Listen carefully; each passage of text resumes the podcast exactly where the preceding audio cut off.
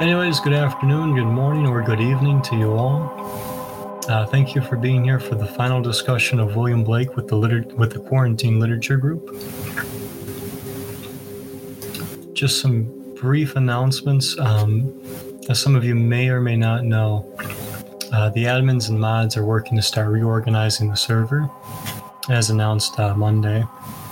And so I'm not sure when we'll finalize things, but um, in regards to our last meeting and some of the things we discussed in terms of uh, organizing and all that, it looks like we are underway for that to be a reality. Um, let me see here. And then the final thing, um, as we decided previously, it looks like next Saturday session, we won't be reading a text, although you're advised to still prepare. Um, we'll be doing a roundtable discussion on the texts we've read up to this point.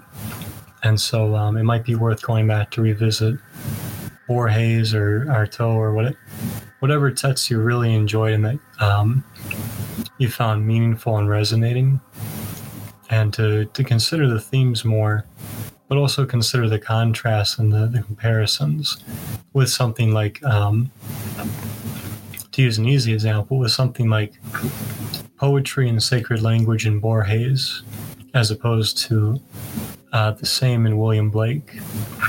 So we'll be looking forward to sharing that discussion with you for our roundtable next week, Saturday at noon PDT, the same time as today.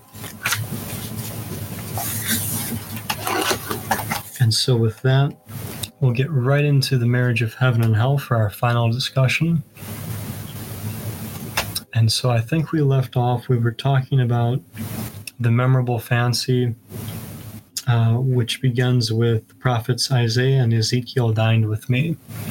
And I think we were talking about um, how Blake has brought these two two prophets from the Old Testament together to dine with the narrator, and the discussion of um, there's a few things they're discussing, but some of the central parts of that discussion being the use of writing, um, expansion on the theme of perception and its relationship to energy and um, reason, and their relationship with um, writing, perhaps even poetry, and their larger societies. And we were talking about, um, I believe, the the way in which during the symposium, um, two prophets have come together to discuss their work, or perhaps what inspired their work, with the narrator as he's writing uh, what will, as he's narrating a particularly powerful text and one that um, could perhaps be a kind of prophecy. And um, as some of you may know, William Blake also wrote pieces like America, colon, a prophecy. So uh, clearly the role of prophecy is important for Blake's work as much as um, something like poetry is. But with that, I want to open up to you guys now and uh, go into our usual format of open floor discussion. Um, does anyone want to kick us off and tell us more about uh, what they've reflected on regarding the marriage of heaven and hell? And um, if not in a general sense, perhaps uh, what their thoughts are on this memorable fancy. Hey, Alyosha. You're just in time. We were just jumping into the memorable fancy. Uh, the one beginning, the prophets Isaiah and Ezekiel dined with me. We were just recapping some of what we talked about last week. And um, uh, perhaps you'd like to kick us off with um, any thoughts or reflections you've had uh, on this passage since our last discussion. You have to give me a minute, folks. I'm just uh, coming in from something. I'll, I'll try and get the text up, and I can try and participate in a moment. No problem. No problem. Anybody want to fill in for Alyosha while they get um, organized? It's been a while since I read it, but uh, I remember that the distinction between not the Blakes, but what Blake argues about the distinction between the good and the evil and the good was the passive, and the evil was all those uh, actions were coming from. And all the um, of the good, or like religion, religious people were like um, arguing against the evil and putting uh, putting in a morally uh, worse state. Um, Blake was arguing that you should connect them to in a way that they would support each other, not in a dialectical way, but they would actually derive from the same source. So he then go, goes on to say that the be called bad or evil was not something irrational, and he um, placed them onto the body, like where we see, like for example, conscience was in the human breast, or deities were resting on the human breast, and proportion were hands and feet, etc. So we see that. Uh, I actually adore that it is not abstract anymore, and that he talks about them in a way in a way that we can actually understand them. And uh, in the memorable fancy, he talks about this poetic genius, and I looked up what he was meaning about what he meant about the poetic genius, and there is actually a text called "All Religions Are One" by Blake, and then he, there he explains what that poetic genius means, and he says that the true method of knowledge is experiments, and that the poetic genius is the true man. Um, so I think that is something interesting and I will link that text into the chat now. Just find it, so I didn't read it. I don't know what he really talks about in there in depth.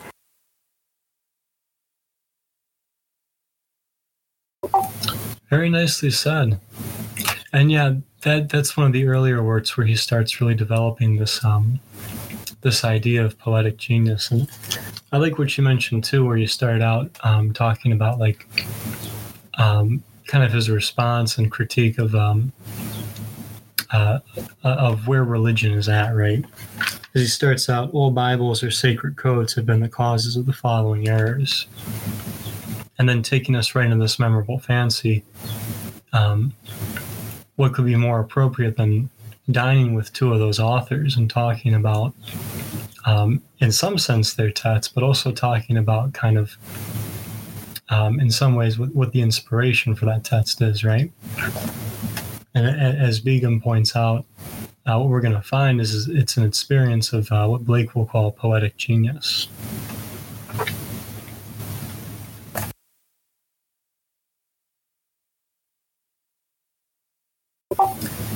So with that, um, what and I like that you point out that this isn't exactly a dialectic. So um, this passage is sometimes compared with Plato's Symposium, where um, a series of people from, um, gosh, I'm not even trying to categorize them, uh, some poets, a doctor, and some other respectable people in society all give speeches um, regarding the concept of love, and then Socrates, the philosopher, will come uh, with the perhaps the most impacting speech and, and sort of reorganize everything.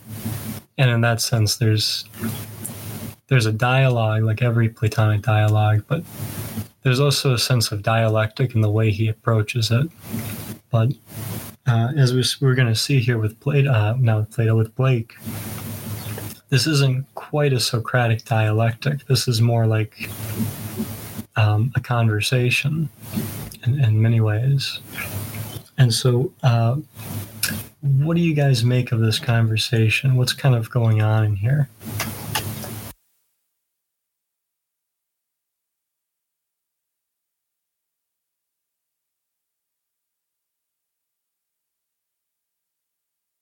Sorry, we're on the section with Isaiah and Ezekiel, yeah? Yes, sir. I mean, I think we did mention a little bit last time, if I remember correctly, that um, he's sort of taking two seminal biblical prophets and reimagining and reinterpreting them as kind of, uh, I guess, these more grounded, somewhat cynical, but like honest um, truth seekers.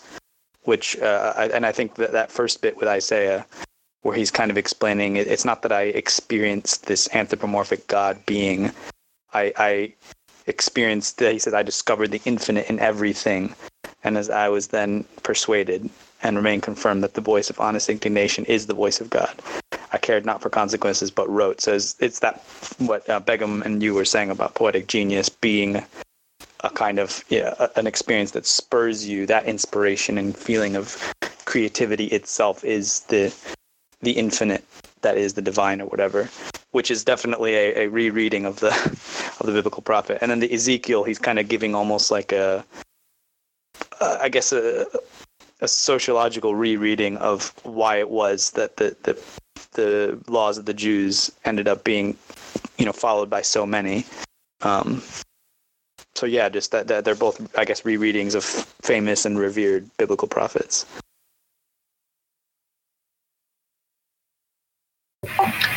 Yeah, the re-engagement is quite interesting here, right? Because um, one way of looking at this is you could ask. It's almost like you have your you read a difficult text like um, Isaiah or Ezekiel's books, and now you've got the author there, and you could ask any question, right?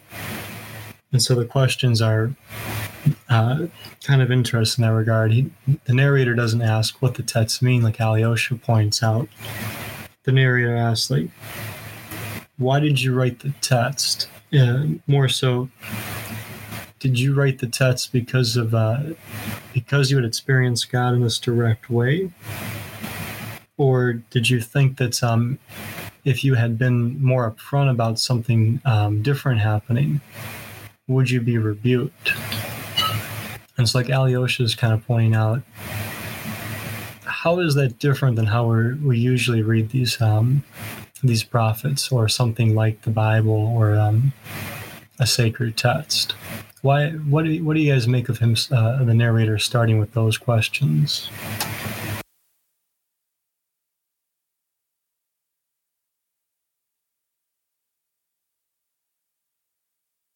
Uh, I think it is more about like the uh, uh, trying to understand what the divine character is like. So, what does divinity feel like, or is it something like a revelation? Revelation, and if it is something like revelation, how does it happen? Like, how do you differentiate something that is material and something that is from another source? How do you understand that you, your voice that you hear in your head is not your own, but it's something that is coming from poetic genius? So um, you have to trust in your. You have to have a trust in yourself that this is something else. And it is not my own voice but it is something divine. And this is still even still happening in the body. Like it is uh, it is not surreal. It is in the world and it is in the materialistic world. I understand. And um, it is not so analytical but it is kind of uh, poetic.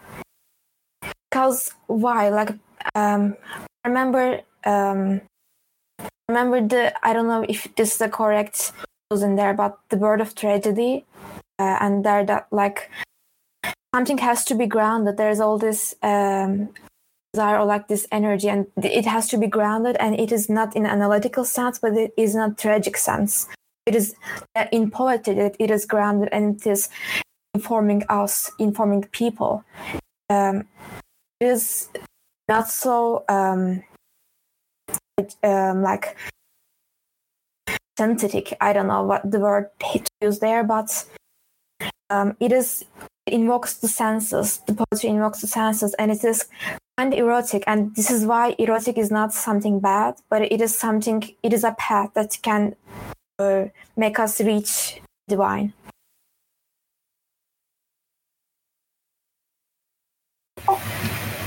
Yeah, I really like that you're connecting it with the beginning of the text too, and, and the way that um, we're seeing Blake develop these themes, like we talked about when we read the argument. That this is all going to kind of keep compounding throughout the text, and it's you know it, it's it's like we did with the proverbs. Sometimes you've got to look to. Sometimes when it's tough to interpret a piece of the Blake text, you've got to look elsewhere, and it'll start to click. But um, hopefully I can recall my thought. You were talking about um, sort of like poetry's relationship to the the energetic and the reasonable. and I, I like your insight that, um, like if poetry is um, or the person is going to experience the the infinite or the divine in that, um, the use of reason is only going to go so far as to sort of um, to sort of segment it and allow it to be kind of put into words in that right? In order to sort of um, corral energies for um, a, a, sort of different use.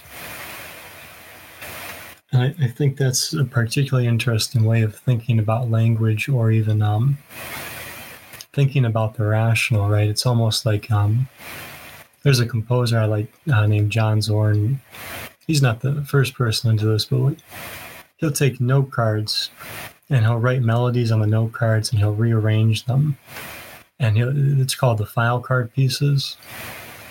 And it's kind of like what we're seeing here, where um, there's this moment of inspiration or this moment of like uh, perception of the infinite as the narrator and Isaiah are talking about that leads to kind of this um, this outflow of, of work.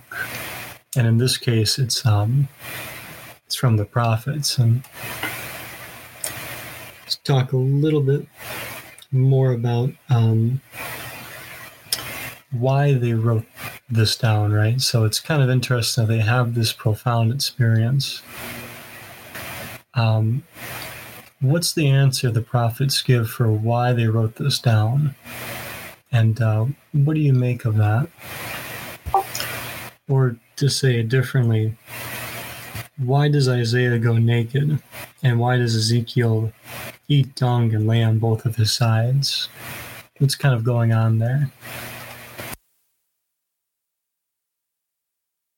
Do you have any background on the Diogenes reference that might be able to illuminate that? I do. Um, Diogenes the Grecian uh, you've probably heard some of these stories. He's um, he, he's a fairly famous philosopher in the sense that he's sometimes compared with a troll, um, which is sort of accurate. Uh, Diogenes is a Cynic philosopher, and um, for those of you who don't know, the word cynic refers to the Dod's life. So there was this Grecian school of thought that prioritized a more abject life relative to the more aristocratic Athenian life. And Diogenes is one of the um, sort of the archetypal Cynic philosophers. So you might have heard this story before. Um, Diogenes, uh, he didn't have a house; he, lived in a bathtub, and so um, he used to sit out in his bathtub and sun himself. And one day, uh, Alexander the Great, king of Macedonia, came to visit Diogenes. And uh, Alexander asked him, or rather, Alexander said to him, uh, Mr. Diogenes, right? No, uh, Diogenes, I've heard a lot about you. I've heard that you're a very profound thinker. And I've heard that you're very well liked and well respected. And so I've come so far as to talk with you. I'd like to offer you a boon. Anything you request, then I'll um, I'll give it to you. Just say the word. And so Diogenes says to Alexander the Great, uh, "Anything I request." And Alexander replies, "Yes, anything." And so Diogenes uh, replies back, "I'd like it if you got out of my sun." And so you can kind of see like this is already a this is not quite the model of philosophy we typically think of today with like somebody like um uh, you know like the distinguished professor. This is somebody in a bathtub telling the king of macedonia to get lost. And so to dive into this illusion um, there's another story about diogenes where he I can't remember if he goes naked or if he wears a barrel. but he, I believe, either he goes naked or wears a barrel and lights a candle, and he goes searching throughout the streets of Greece in search of an honest man. So, um, right, like that example of Diogenes and the cynical life or one that's um, more abject, one that's sort of like um, more directly connected with um, not just the kind of suffering, but also like um, a different kind of aesthetic life in that. And there's this comparison here between um, Diogenes and the prophets Isaiah and Ezekiel, who, um, and this comes up a lot in like uh, different scriptures, right? Uh, the prophets go out in the wild, and you, you might remember this a little bit from the argument. They go out into the wild and they subject themselves to all sorts of like um, abject uh, conditions, such as, um, as the narrator tells us, Ezekiel eating dung and laying on his right and left side until he's um, extremely uncomfortable, or Isaiah going naked and barefoot for three years. And so, um, having unpacked Diogenes a little bit more as their parallel, their philosophical parallel at that, uh, what do you guys make of this comparison and um, why is this important? Well, I guess interestingly, when Ezekiel responds, he says, I did it in the desire of raising other men into a perception of the infinite. So there, it's not at, you know, a form of knowledge or a treatise or any of the actual prophecies or things he wrote that he's saying will raise other men into perception of the infinite. It's, you know, his actions and the kind of living this, whatever this spiritual life is that is supposed to be that kind of instruction. So maybe, you know, for both of them, it's a kind of, uh, I guess just what you were saying, like a kind of experiential spiritual discipline that is about kind of actively cultivating the experience. I think he says at the end of this, is he honest to resist his genius or conscience only for the sake of present ease or gratification? So, you know, always pursuing that thread and not allowing it to be closed off. I think at the end of this section, it says, For man has closed himself up till he sees all things through narrow chinks of his cavern. You know, trying to always and I think we did talk about that that phrase, the doors of perception, as well. That's used in this section of like always trying to keep those doors open and relentlessly sort of pursuing them, which may bring you outside of the logos or like written knowledge altogether and just be it might even lead to like a mendicant wandering kind of life. That's what i'm reading in it. So wonder if there's any contrast to like monks or like the uh, like religious leaders do when they go into seclusion like they isolate themselves from the world and which they close themselves up in their minds almost like to reject all that is worldly. It is like the opposite of it. Uh, there is like a wisdom in like accepting it all. Yeah i heard you then. I'm sorry about that. My my wi-fi has been on the fritz this week. Um alyosha i caught what you were saying. Uh Begum, unfortunately, when you began to speak, my uh, my Wi-Fi cut off. Could you, um, I ask you to repeat yourself? Uh, sure. So, uh, I wondered if there was like any contrast between the monks who isolated themselves, the mountains or etc., or like seclusion uh, and rejecting all that is worldly, because he goes on to say that this will come to pass by an improvement of sensual enjoyments. And um, there's like um, you don't have to close up in our minds the opposite of it and uh, have a wisdom in it too in my comment yeah and it's interesting too right because this definitely parallels a kind of aesthetic life right yeah like you're saying the monk monks who go out into the wilderness or uh, the monks who get out of society and they keep very minimal ties, right? But um, uh, and Alyosha, I, th- I, think you read the passage um, the particular point that I think is kind of um, illuminates a lot here is Ezekiel's answer in that very first clause, the desire of raising other men into a perception of the infinite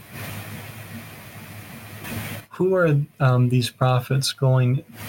What, who are they subjecting themselves to this kind of cynical life for? Or to make it easier, um, what's different in that that piece I just wrote, uh, as opposed to say like uh, the monks getting out of the um, trying to sever ties and that, or um, other examples of aesthetic life. I mean, I suppose it's kind of a, maybe an obvious point, but I, I suppose any form of genius or some so-called anything that's revelatory that connects to the infinite is not something that can happen as a solitary pursuit. It inherently happens through others and through you know things that are outside of oneself and one has to seek those things in the world and nature as well as in other so-called men so i feel like there's something about the for anyone who truly i guess he's saying you know f- experiences goes through one of those kinds of experiences or feels that calling it can never truly be a, a solitary pursuit because that would just be another form of closing off and i don't know trying to like hoard revelation for oneself that, that doesn't really make any sense. That's like a magic trick or something. So you know he repeatedly says it's for others. So there's a, i guess there's a kind of maybe for him there's to have a taste of or an experience of that genius or that divine revelation inherently kind of uh, it what's the word not behooves it, it kind of uh, you know, it, there's like a, an ethical obligation to then bring, try and bring that to others, maybe in ways that they don't immediately recognize. Maybe they, it takes them time because it, it seems so out of sync with like the way society works. But like we've said in the past, that kind of re- reflects Blake's own sense of what he was writing. You know, he had the whole prophecies series of of works as well. So yeah, that there's it's it's it's always an instructional kind of thing, I guess, in a way to have experienced that uh, revelation. It can never just be a, co- a consumption or a consuming passive consumption experience.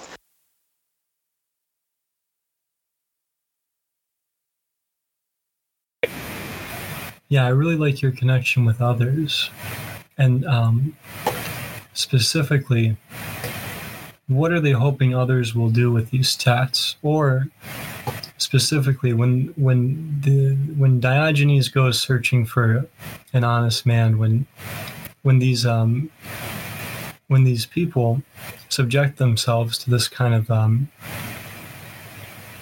these kind of abject conditions and, and there is this relationship with other people what are they hoping to accomplish with the other people why do they want to do it um, in a sort of more communal space.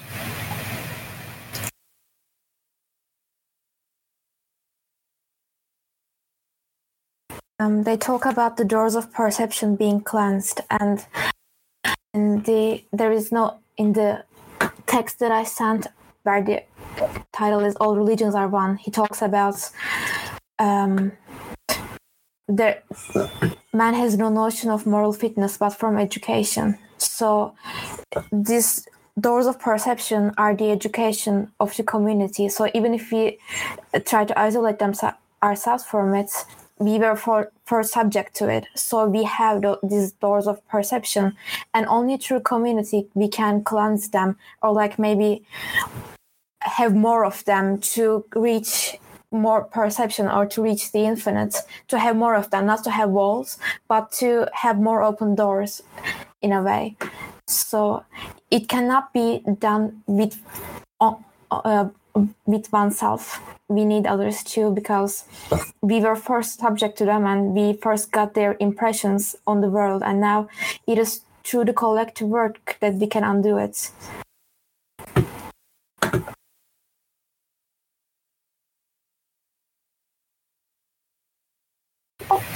Yeah, I think that definitely comes through. But um, want to make sure I, I want to make sure we pinpoint this. When Diogenes goes looking for an honest man while going naked, there's a lot of things we can pick out of that to say what's going on there we could say that Diogenes is doing that for himself. We could say that Diogenes is doing that for the man or for the society. But I think Blake has a very subtle suggestion about something slightly different. And I think the key to that is where he says, um, the desire of raising other men into a perception of the inner infinite. So we're talking about um, Begum, you're absolutely right. There's this sense of like um, allowing others to, to have these doors cleansed. But I think what's kind of interesting here is like it's through this level of um, it's through this level of um, subjecting oneself through a sort of cynical life um, in the old sense of the world, word that these um, these prophets try to make their work and make their lives that source of inspiration for other people. And I, I think that's important. And the reason I want to hone in on that is because um, it's not just the lifestyle, right? It's also the text. And so when we're, we're talking about reading these texts and kind of you know why why read the poetry why read blake or as blake seems to be asking right um and at least in some sense why read the prophets? And how do we kind of read them in a way that isn't um reifying to use um, a technical term that doesn't f- sort of try to freeze everything and nail it down? Uh, it is definitely I, I think communal. But I think it's also the sense of um, helping others find this inspiration and cleanse their senses too. Could I maybe suggest we read the printing section because I th- actually think that kind of addresses this in a, in a lateral way. We can read the printing section. It was not required. Um, are you up for that? Sorry, I didn't realize that. Uh, it's just a suggestion, but I'm just looking. At, I find he's talking about the transmission of knowledge, and then the, the section just after that, before the next memorable fancy, has a really interesting bit about uh, the the God, the prolific, and the devouring that I thought kind of related to some of what you were saying. But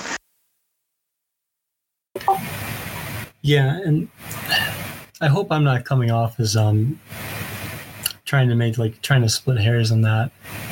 Um, I, I think there's this really subtle point here that's like it's not just um, trying to trying to because it's like it's not like the text is the the experience of the divine and all that right? It's not like um you know these things are just going to um these things are the thing are the end in themselves, right? It's not like the the book is the inspiration, but it's a way of trying to inspire an inspiration in the person, um, or in the community, like Begum was saying. I, I just trying to open that up a little bit more. Um, what do you guys think? Do you want to hop into that printing house memorable fancy? Uh, okay, before while people are um, typing their answer, before we we move on to any memorable fans, there's one more thing I wanted to hit here. Um, and I think we've already, uh, I think you've actually said quite a bit about it. Um, just to elaborate a little bit more on this last point, what do you guys make of this term poetic genius? What um, what's going on here in the text with uh, poetic genius. it is a little tough, but um, Begum's already given us some good insight, and I think um, you know the, the divine revelatory, as Alyosha was talking, I think definitely plays into it. But, you know, specifically like where we see we of Israel taught that the poetic genius, as you now call it, was the first principle, and all the others merely derivative. what do you guys see happening um, with this concept? I mean, there is a um, inclination that there's only one source at all, and one source only. That's but it encompasses the other deities or like uh, whatever we call them, yeah, deities or gods as well. So um, maybe a long shot, but I read somewhere that genius comes from jinn, and jinn is like a natural uh, being in like most traditions. And these genes are like they're not good or bad. They they are both. Like there are good ones and there are bad ones. Uh, I think it is interesting that he chose a genius because from genius we don't understand like morality from it. There's like no morality. When we say God, we created with omnipotence or like everything that is good is associated with it. But when we say poetic genius, I mean what it is what is in its nature is that like you don't know it. And it may be because of that tradition where jinn is not really good or bad or like it has both like it definitely has both but it is not the, at the same time either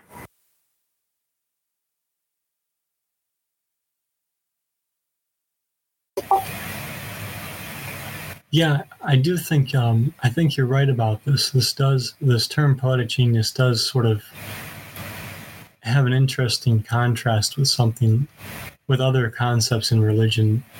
Um, and this, for, for example, like uh, like deity, like the word God, and it does call into question, um, right? Not just moral obligations, but like you said, like what what is morality in relation to poetic genius? Um, let me see here. Uh, Ken, is your mic working? Yeah. We haven't heard from you yet. Um, can you can you tell us about? Um, can you expand on these thoughts about poetic genius and we're right now we're kind of placing it in um, conversation with religion. Yeah, so there's this. I mean, I'm unfortunately going to be bringing in external sources. I'm kind of sitting in on this because I appreciate but not have started reading Blake yet, but I, I prepared to, but maybe I can add to it. So there's this uh, concept of the soul spark, scintilla, right? And uh, and it corresponds to the other concept of divination, um, of being inspired by something. And so, uh,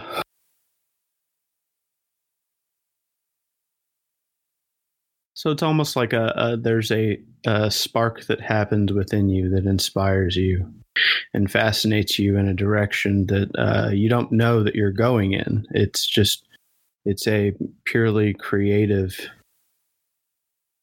process. Um, it's like the ground before you is being created as you're walking forward.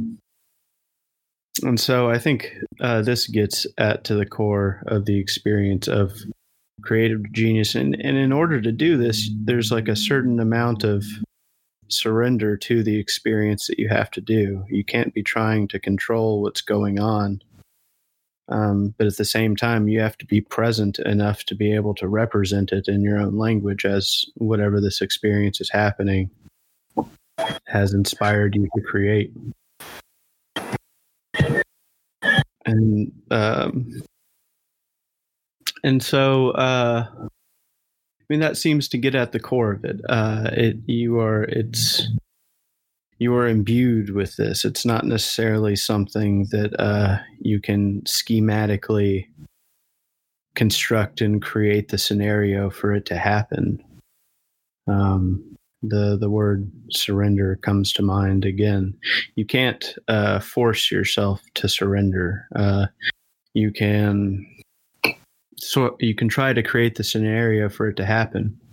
But at the same time, if you try to construct it, then you're going to be debased to your construct. You have to let it sort of flow in a sense.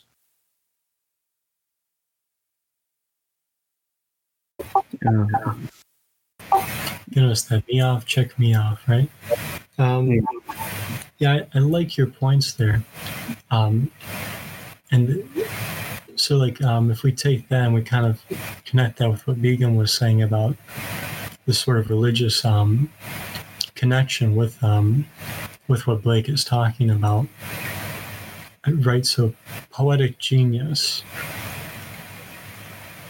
In some ways, like, um, what is a genius, right? And like the Romans had this concept, similar like how the Greeks had a daemon. And this way, it's sort of like a good text on this is like Yeats' Per Amica, uh, Per Silentia Amica de Lune. But uh, the daemon is something like this neutral spirit, not a demon, not an angel, but it's something that you kind of have, especially for the uh, some of the ancient Grecians, a conversation with.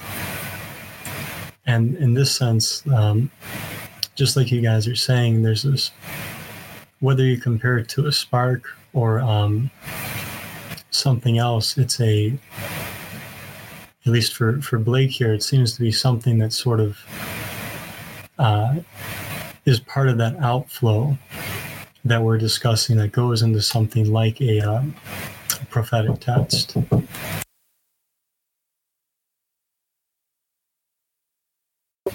Oh.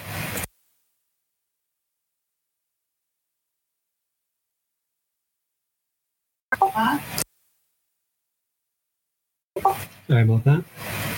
And so, if we walk that out in terms of religion, right, um, in these prophetic texts, there's just a couple things I want to highlight before we move on to that stuff, fantasy, fancy. Um, so there's definitely like a we could say there's a surrendering like surrendering like Hermes uh, says, but at the same time there's also a firm conviction, and so there's like um, if there is a surrender, it seems to come with a sort of affirmation, uh, such that if to kind of build on that metaphor of surrendering, it's almost like a, you move with it, right, and you affirm it, and that way you, you sort of channel this experience into something like a text, or since uh, the, the prophets more focus on their lives, into your life. Um, also wanted to highlight so Isaiah is very clear that they saw that Isaiah saw no God, right? This is already very different than what we usually think of with prophetic books, right? Um, Ezekiel expands on that to say the philosophy of the East taught the first principles of human perception. So just like we've been saying, we're right back into perception in the doors for all you Jim Morrison fans. The philosophy of the East taught the first principles of human perception. Some nations held one principle for the origin and some other. We of Israel taught that the poetic genius, as you now call it, was the first principle and all the others merely derivative, which was the cause of our despising the priests and philosophers of other countries, and prophesying that all gods would at last be proved in ours, and to be the tributaries of the poetic genius. Um, it, it is tempting to say there's this one source, but what I think it's interesting here is um, if if you focus on poetic genius or what um, what the character of Isaiah here is talking about in relation to God and Ezekiel um, in the same way, I think it's also important to compare that with what he remarks about the uh, Eastern traditions that they taught the plural uh, principles of perceptions. So I don't want to compare this to polytheism because I don't know if that's exactly the idea, but it's poly principality, right? A poly principle in a sense. There's many principles here. And in this sense, like the narrator is recognizing their place in a tradition that that stems back to Judaism and this focus on what they then called uh, a god or something like um, uh, Adonai, but also what Blake is now calling poetic genius. Right? There's this this recognition of a historical movement of this concept relative to the other concepts that you can find in other um, teachings. I, I, think that's really critical because, especially in a monotheistic tradition like uh, Christianity or Judaism, and, and Ezekiel will point this out, it's very tempting to say that there is this one thing that um, all other things are derivative of. And Blake seems to say uh, through Ezekiel, actually, there's principles and there's perceptions. There's the doors of perception, like we're talking about.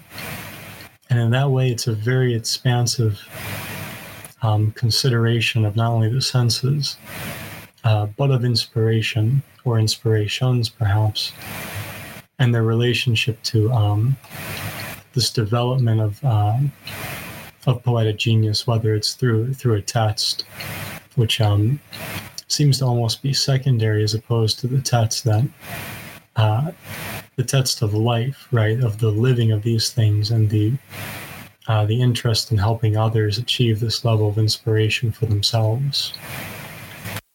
I think yeah, I think it's a you're making a decent case for it. I mean, I think uh, it would be kind of tenuous to say just that he thinks there's multiple principles and perceptions because at least through Ezekiel he's saying there's still kind of like a prime mover, which all these things are just versions of it. They're all derivative of it, or at least that's what Ezekiel taught. But um, if you don't mind, I think partially because this is our third session and we're going to end up having four if we don't keep moving. Uh, unless anyone has an objection, I just I just wanted to read out really quick the second half of this fancy because I think it's really maybe it'll be helpful for us to, to think about. Uh, in the section about the printing house in hell, he does this whole bit about the, the form of knowledge and how it's passed from generation to generation. I think that you, you can skip that. But the second half I think is really interesting. Um, because he says, I'm just going to read it quickly. He says, The giants who formed this world into its central existence and now seem to live in it in chains are in truth the causes of its life and the sources of all activity. But the chains are the cunning of weak and tame minds which have power to resist energy, according to the proverb. The weak in courage is strong in cunning. Thus, one portion of being is the prolific, the other the devouring. To the devourer, it seems as if the producer was in his chains, but it is not so. He only takes portions of existence and fancies that the whole. But the prolific would cease to be prolific unless the devourer, as a sea, received the excess of his delights. Some will say, Is not God alone the prolific? I answer, God only acts and is and existing beings are men. These two classes of men are always upon earth, and they should be enemies. Whoever tries to reconcile them seeks to destroy existence. Religion is an endeavor to reconcile the two. Note, Jesus Christ did not wish to unite but to separate them, as in the parable of sheep and goats. And he says, I came not to send peace but a sword. Messiah or Satan or tempter was formerly thought to be one of the antediluvians who are our energies. Anyway, there's, there's some diversions there, but I thought that the particularly relevant parts are, you know, if we're thinking about poetic genius where does it come from and what purpose does it serve? We've talked about you know blake looking at uh, the senses and sensual experience being a form of experiencing the sublime. You know there being no separation between body and soul. And what is the role of religion in these things? I think is really telling that he specifically says we need to have the there, there's a form of being that produces obviously we you know i'm always connecting it to our main text. This this sounds very very body without organs to me. But there's there's a part of being that produces but it can't just produce endlessly. There has to be a way that it is then processed um, and he's saying these these but these things can't be you know collapsed into one thing. And religion actually tries to do that. And it ends up leading to all kinds of mistakes and errors and suppressions and you know guilt and shame around the body and its urges and desires and feelings. When he's saying actually what Jesus originally was trying to do according to him was not to unite these things. So it, it wasn't to engage in what he's calling religion. It's to engage in something else. And I, I really like this bit where he says the prolific would cease to be the prolific unless the devourer, as a sea, received the excess of his delights. So that might kind of go back to answer your question as well about what is the role of others, you know, for if there's this cynic or the Diogenes, the prophet, whoever it is, doing these things in the wilderness, but it's supposed to be for others. You know, there's there's a sense in which there's always an excess to to desire and to the prolific which creates. And it can't just go into a vacuum. You know the the devourer as a sea has to receive the excess of his delights. And whatever that is whether that's i think you could read it as two parts of the artist of the creator the two two parts of the prophet or actually in society as he says there's two classes of men. You know that you can't there has to be something has to be done with the excess of inspiration because it, it's what it, it's a productive force. It's not just a contemplative idea. It, it creates things. It puts thing newness into the world. And something has to be done with that newness and that can only happen you know sort of through others. So i don't know uh, how, what other people think but i thought this little passage is actually super it's really really interesting and, and i think it connects a lot of these ideas together yeah i think you have a very interesting interpretation there and i, I think you're right to say that um, to focus on um, one of the one of the passages you focused on is uh, I think you said what he's calling religion is a uh, religion is an endeavor to re- reconcile the two. And so it's tempting, right, since we're reading the marriage of heaven and hell, to think about Blake trying to marry heaven and hell in this text. But something different might be going on here, where instead of a reconciliation, right, we've got the, the voice of the devil again, we've got the accuser, or the Messiah tempting or Satan or uh, Satan or tempter. That's a, an antediluvian or something primordial that is one of our energies, right? And this is kind of what I was uh, referring to earlier, where if there are these, if it's not just poetic genius, if there are principles that exist sort of horizontally, in that same way, I think um, the accuser is very much one of them.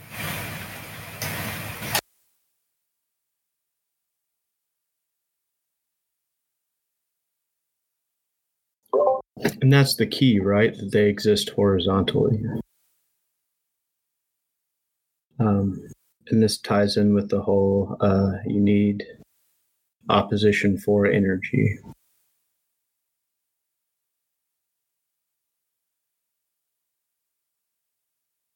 And whenever you try to force it all under one head or like one hierarchy, um, you end up losing this horizontal aspect. Yeah, just to give a brief refresher man has no body distinct from his soul, for that called body is a portion of soul discerned by the five senses, the chief inlets of soul in this age. So there is this relationship between the body and soul that's very much intimately connected in that. Um,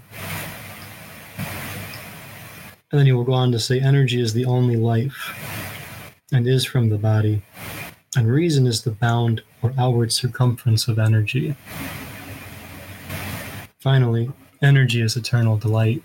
It reminds me of Deleuze as well, where uh, the, the war, it seems as if the producer was in his chains, where we of ourselves as the subjects of our own productions, where there's this energy uncontrollable that moves within us, and then we are formed, and we are the chains. Actually, what we consider ourselves are the chains, and then say that this is the source, but it is not. And um, yeah, the I agree that like doesn't want to marry these two heaven and hell because marrying reminds me of subordination of one to the other and or maybe like uh, finding one with the other other one's uh, vocabulary like because um, they should be separate entities like yes horizontal is the word word maybe and they should be separate entities that could like live on by uh, side by side but um, they don't have to like compose to each other in a sense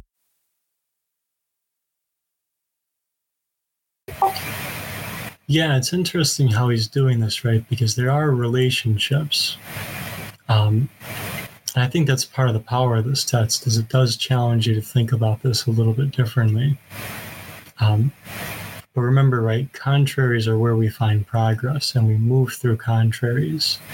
not so much back and forth, but perhaps um, through different experiences, whether it's prolific or devouring, uh, whether it's subjecting yourself to um, abject conditions, or through the inspiration before that or after it, or through the receiving of such an inspiration, right? Is this movement involved in these different um, sort of uh, almost think of the contraries as gates in this way that you're just constantly, almost constantly in line through.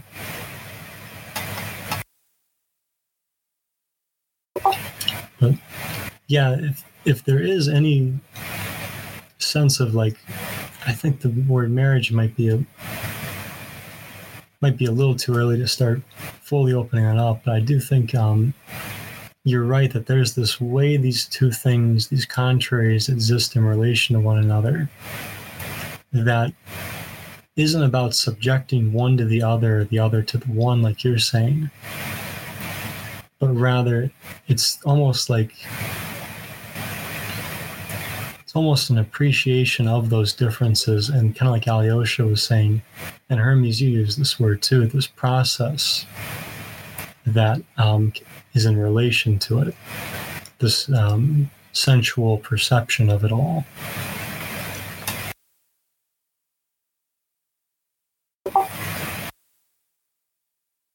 What I understood from Blake so far is that um, there is belief in his system, and but not religion. So belief is like, oh, yes, there is this poetic genius, and where the energies comes from, But religion is something as as it it talks about how you should live your life or like what you should do with your body and what body is according to religion and it sets out rules and the doors of perception are coming from the religion so i wonder if there is like any distinction in blake that there is belief but there's also religion that um, that comes from belief which is unnecessary because it tries to reconcile the two. It tries to say that these thoughts about how the world is created or how the things are should um, result in a morality where you should apply these into your life. And I wonder if Blake argues that yes, there are these principles, but do they say anything in themselves or are they just beautiful? I mean, they can be beautiful, but is beautiful meaning means that they are good or like that we should apply them in a sense that religion says us to do yeah it's definitely a, a challenge right it's a challenge to it's definitely it challenges us to reconsider or i would say re-engage our morality re-engage religion right? Or you know uh, if, if the word religion is um, carries a lot of baggage um, for very good reasons, but uh, to re-engage, if, if not so much religion, right, what he's calling poetic genius or this relationship of body and soul, uh, this relationship with your senses, uh, this relationship with uh, the way your life, to me, it's like you're almost thinking about your life as a text and the way that um, a text serves for Blake in some ways to help, I think, to be something to help access this level or to, to find inspiration in, but not to, um, as he's going to say later, not to just simply rearrange the text for yourself, but to actually create something um, through yourself with it.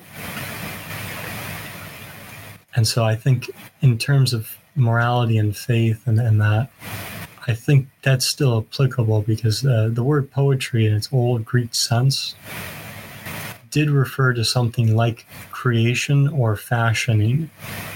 So, like, uh, if, if you've been on SoundCloud, uh, we've been calling this creating a uh, developing a poetry for a living, right?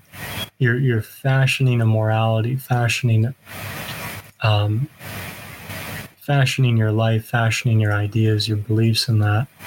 And uh, this is not to make Blake out into a relativist, um, but he definitely recognizes that it's not for one or the other to bind um, people, right? Even the devouring don't really, don't truly bind the, the prolific.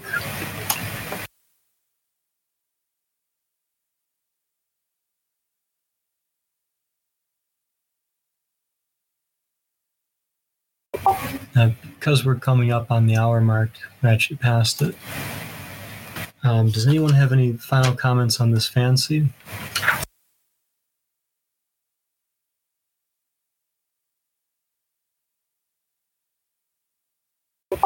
Okay.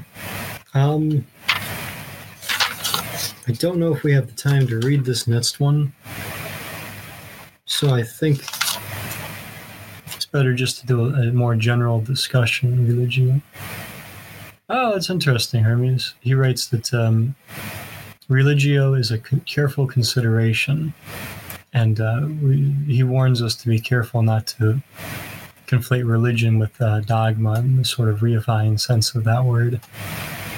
Uh, that said, so now we're going to discuss um, hope over. Nice.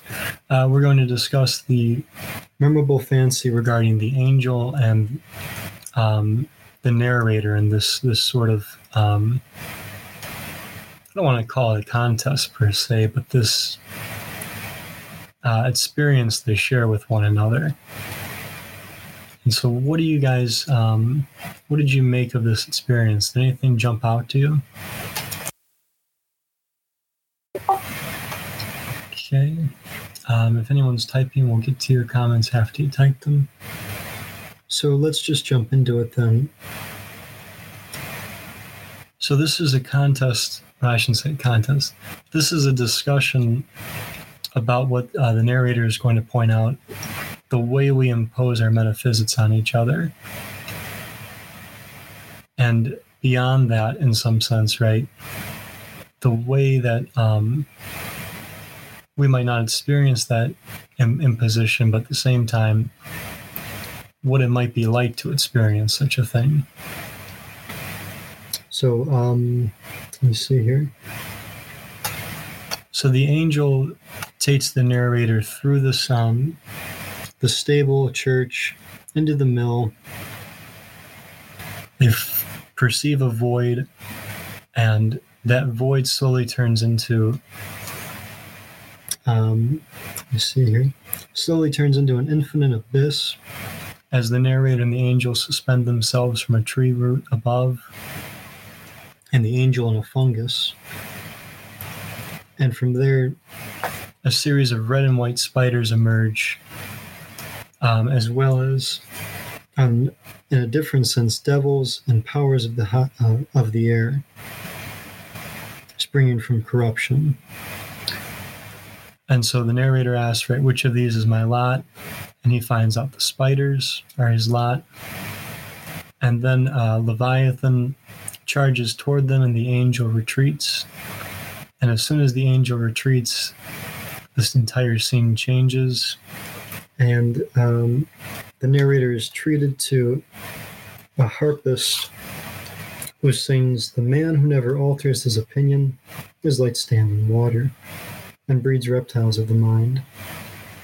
So I've, I've just briefly kind of moved through that. But what did you guys make of the angels, um, of the angel showing the narrator their eternal lot? I think it was interesting because it's sort of like a typical apocalyptic sort of prophecy that you get in, in, in the Bible, sort of. And it seems to be implying, you know, the angel is pitying. He says, You're a pitiable, foolish young man. And the whole thing is all about the horrible things that are going to happen to him, this bleak abyss. And then ultimately, he ends up escaping and ends up on a bank beside a river listening to a, a harper singing on their harp. And the angels like, "How did you escape? What what how, what happened?" Um, and I think it's telling that the the, the, the song that the harper's singing, the theme was the man who never alters his opinion is like standing water and breeds reptiles of the mind. So I feel like I know there's probably elements I'm missing here, but I feel like for the narrator, everything the angel is showing him, and and he kind of gets into this below is nothing new. It's just the same old. It's you know a bunch of images of that are supposed to scare you um, because they're negative and they're about they're going to harm you and, and all that. But he then tries to show back to the angel what his fate is, and you know he ends up showing him both the Swedenborg, which is like the author we mentioned in previous uh, you know sessions who he's often engaging with and critiquing throughout this piece and all the volumes that are just sort of sitting there in the i think he says this in this space if space it may be called.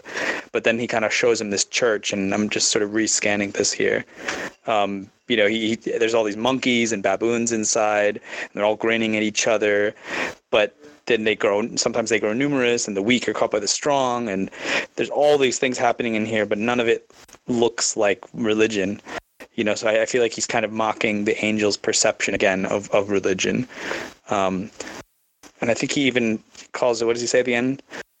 The angel says thy fantasy is imposed upon me and thou oughtest to be ashamed. And he says we impose on one another and it is but lost time to converse with you whose works are only analytics. So there's that. I mean, I think he's pretty firmly saying there that whole framework that you're trying to put on me comes from that analytical, pseudo rational mindset about you know sin and punishment and consequence, and I'm sort of beyond that. That's that's what I'm taking from it.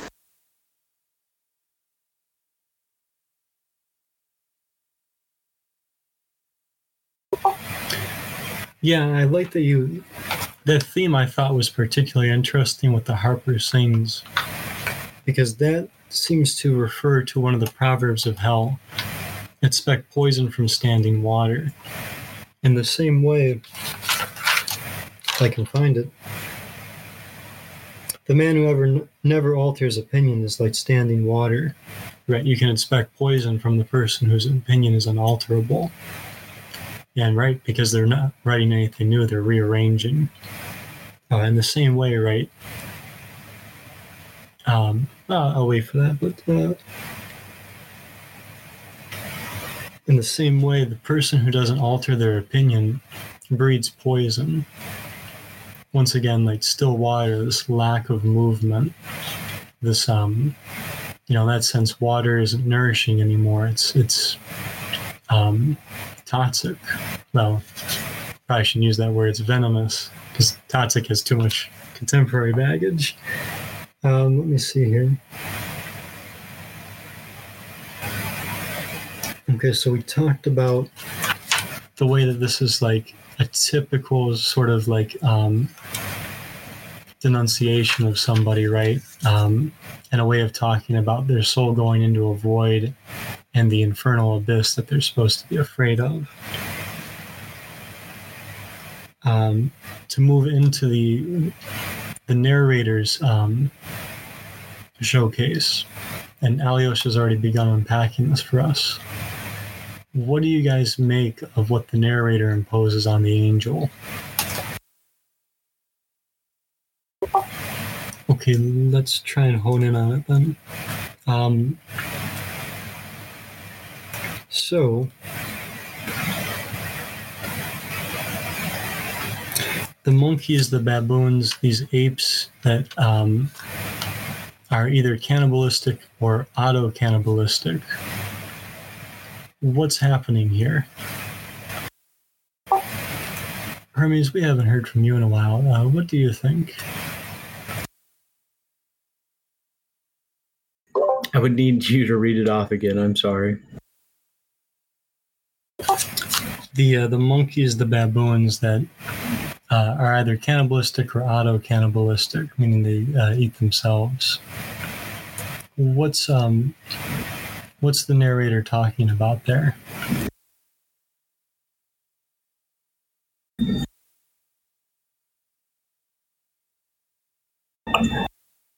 I'm not quite sure. I feel like if I were to give an interpretation, it would be uh, I don't know. Uh, it would be fraught with like moralistic things. So, um,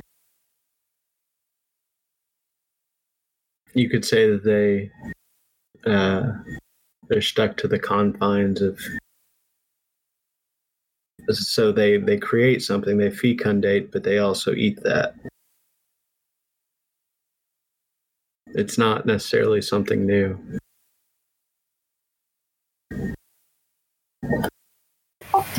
Not something new, and it's not like the devouring and the prolific, right? They're devouring each other. They're all devourers devouring each other in some sense, if not themselves. Yeah, that's an interesting point. It's a different kind of because you would think in his logic there's a kind of gluttony and excess that is a positive thing, but this is a kind of like you're saying self-cannibalizing instinct. You know, the the inward looking instinct of these kind of established religions that he's criticizing, which isn't about endlessly rec- you know creating new things and pursuing them but ultimately destroying oneself in the process and kind of losing oneself. And i love that at the end there. I, I skipped over it when i read it but he's saying that he he brought the skeleton of a body which in the mill was aristotle's analytics. So he there i mean he's kind of that's like a foundational text for a lot of the medieval like christian theologians as well or just Aristotle in general, you know, like Aquinas and stuff. So it's it's an interesting jab there. But I think just below, he he also mentions monkeys again, and he says, um, "A man carried about a monkey, carried a monkey about for a show, and because he was a little wiser than the monkey, grew vain, and conceived himself as much wiser than the seven men." Um, and so he goes on. He compares that to Swedenborg, and you know, there's a few other things there, but I guess it's interesting that the church is filled with monkeys. There's like a small hierarchy there. There's the people, maybe you know, the angel himself, who's slightly better than the monkey, but he's kind of saying, "Look, you're not that. You're not that much better. This is your congregation here. is a bunch of self cannibalizing, sort of clueless people, I guess." So representations are hollow without some sort of sensuous core to them. Um, Schopenhauer takes the stance that uh, whenever he says perceive, he doesn't quite mean uh, like closed off perception, but he says um, to perceive is less than to conceive.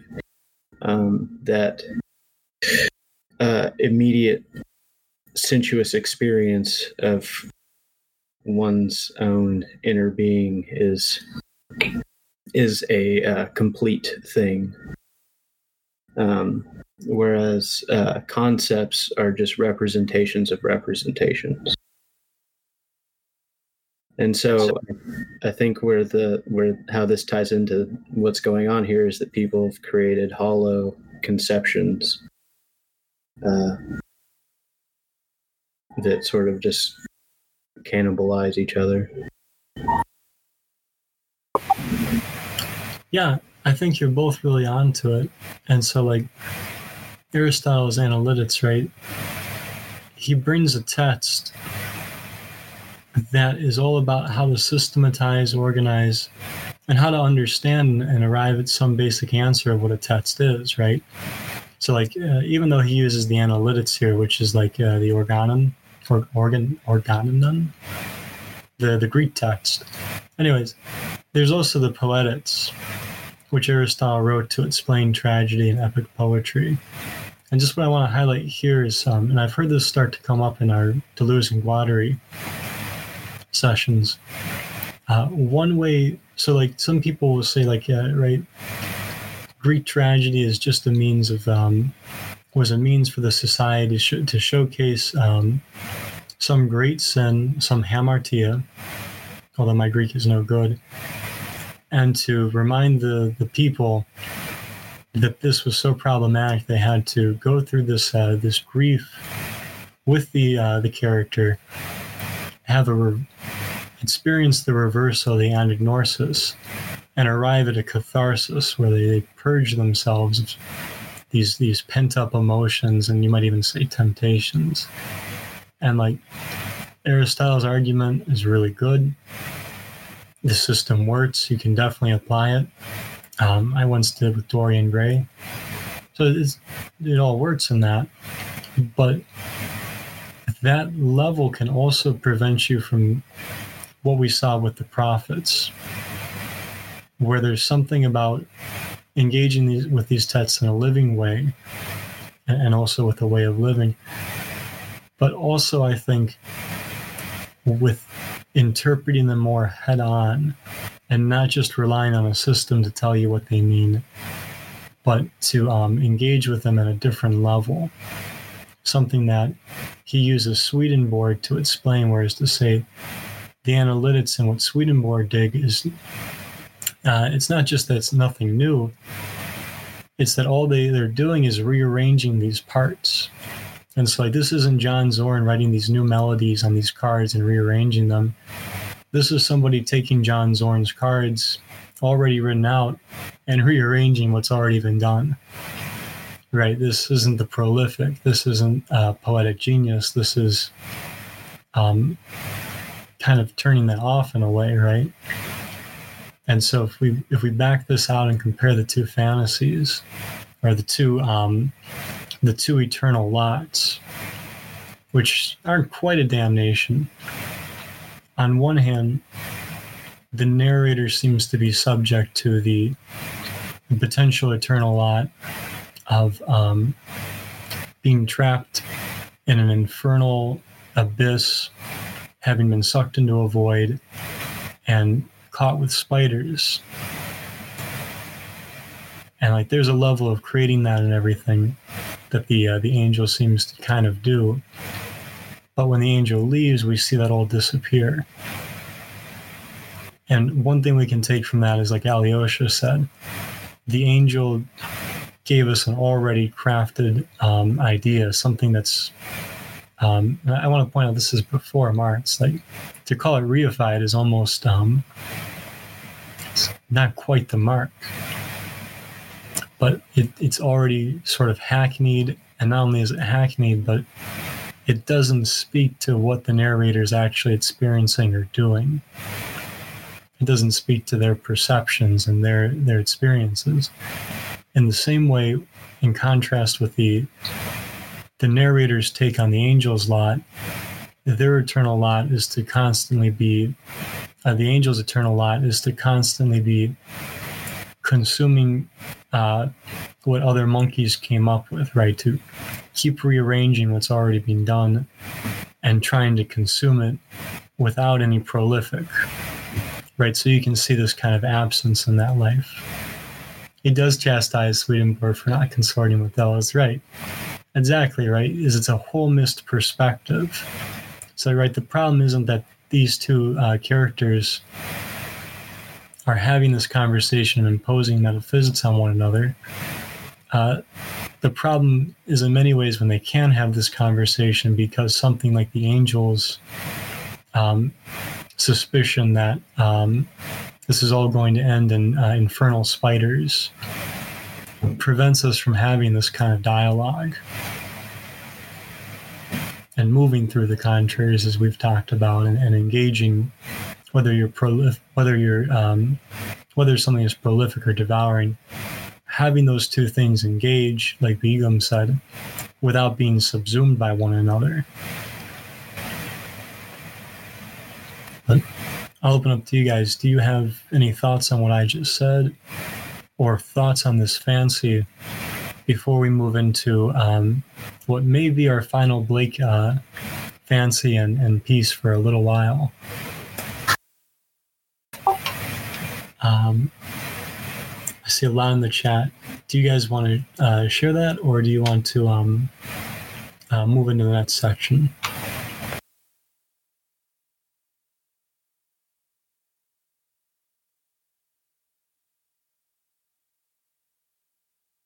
I think I was just reiterating stuff that kind of we've all already said that the, the angels. I think he's.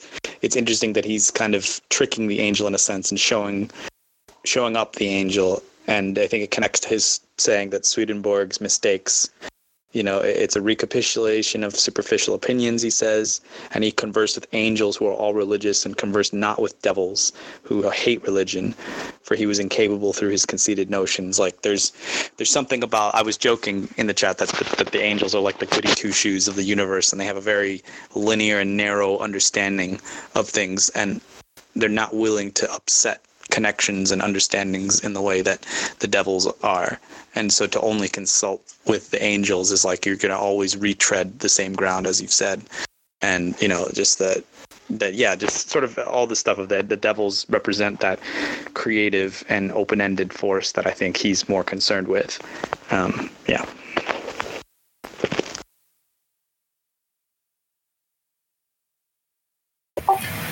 Yeah, I think that's very well put, and it, it kind of takes us back to that proverb of hell. Um, if the fool, if the fool were to persist in their folly, they would become wise, right? Kind of like you're talking about, um, and in connection with that proverb, we might say what the narrator accomplishes here is trying to give, um, instead of receiving a condemnation or a damnation from the angel, the narrator instead might provide an inspiration for the angel.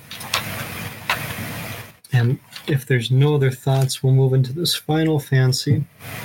Fortunately, a very short one um, regarding a conversation, of course, between uh, a devil and an angel. So, what were your thoughts on this fancy?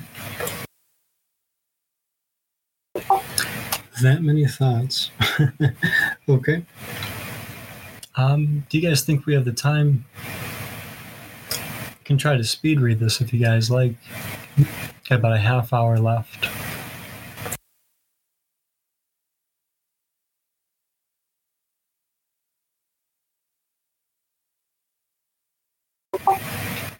Okay, I'll read it real quickly then.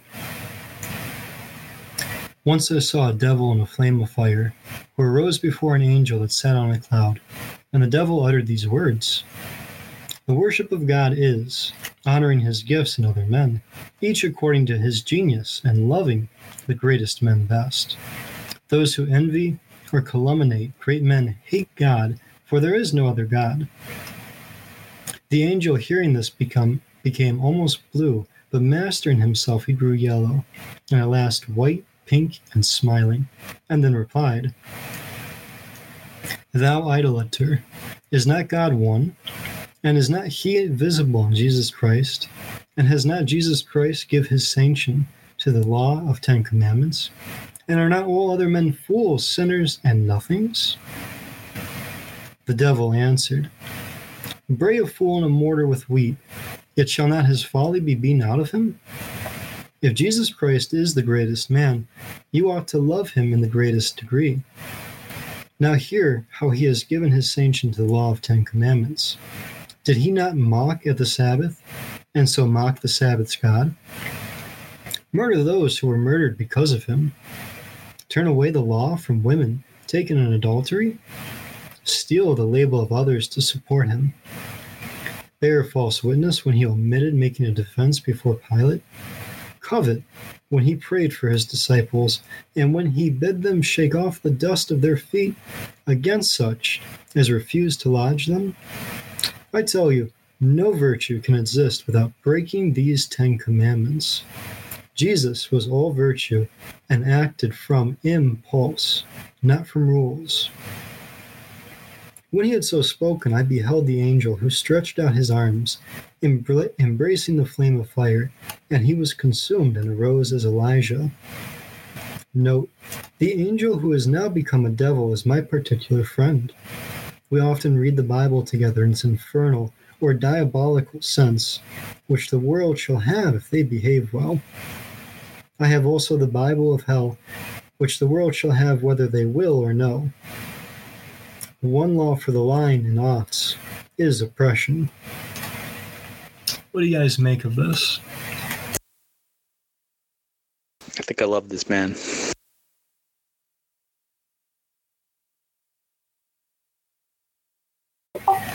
He is quite brilliant, right? This way he he's working with perspectives is really um, quite ingenious.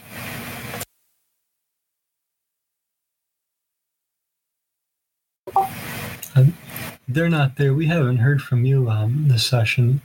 Uh, would you like to give us some thoughts? Hi, know, I haven't been able to catch up with the reading, but I'm trying to. slowly as you guys discuss. Ah, no problem. Well, feel free to jump in uh, whenever you whenever you wish. So let's walk this out then. You know, and when I think back to like my reading of the Bible, I have a hard time recalling uh, devils and angels even talking with one another. It's really interesting to see this dialogue. But, anyways, so what is this devil saying about the worship of God?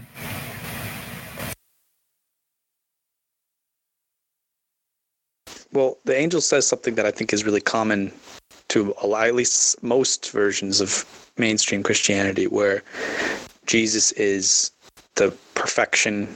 You know, he's he's a perfect being, and all other men are fools, sinners, and nothings. And there's a kind of separation there between this God man who who is the perfection of, of existence basically, and everyone else who's descended from basically the fall from Adam and you know they, they need the expiation of their sins to happen from this god man sacrifice all that stuff. And in the devil's version he's saying well yeah you should love the greatest of men but it's not that uh, they're separate. I, I, at least my reading what i'm getting from it is that it's not that they're like a separate being from the rest of us. They're just they've just kind of got the greatest gifts of genius and can you know, uh, I guess tap into that poetic genius more than the rest of us.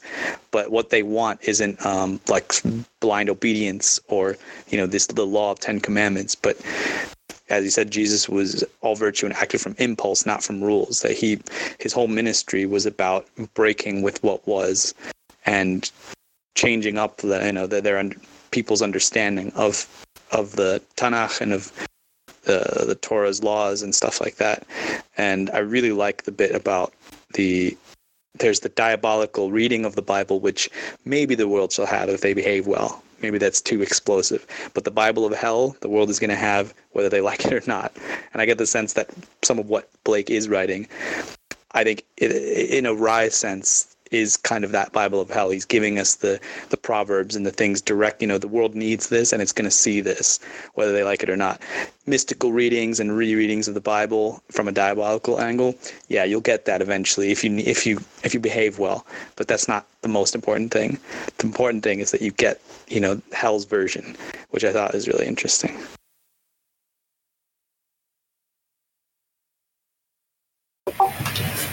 Yeah, and we get Hell's version, right? So like it's I think in the you guys have probably figured this out already, but right, like this idea of heaven and hell is already starting to fade away completely as we've um at least as as I learned in going to Catholic school, but um as we're probably used to it.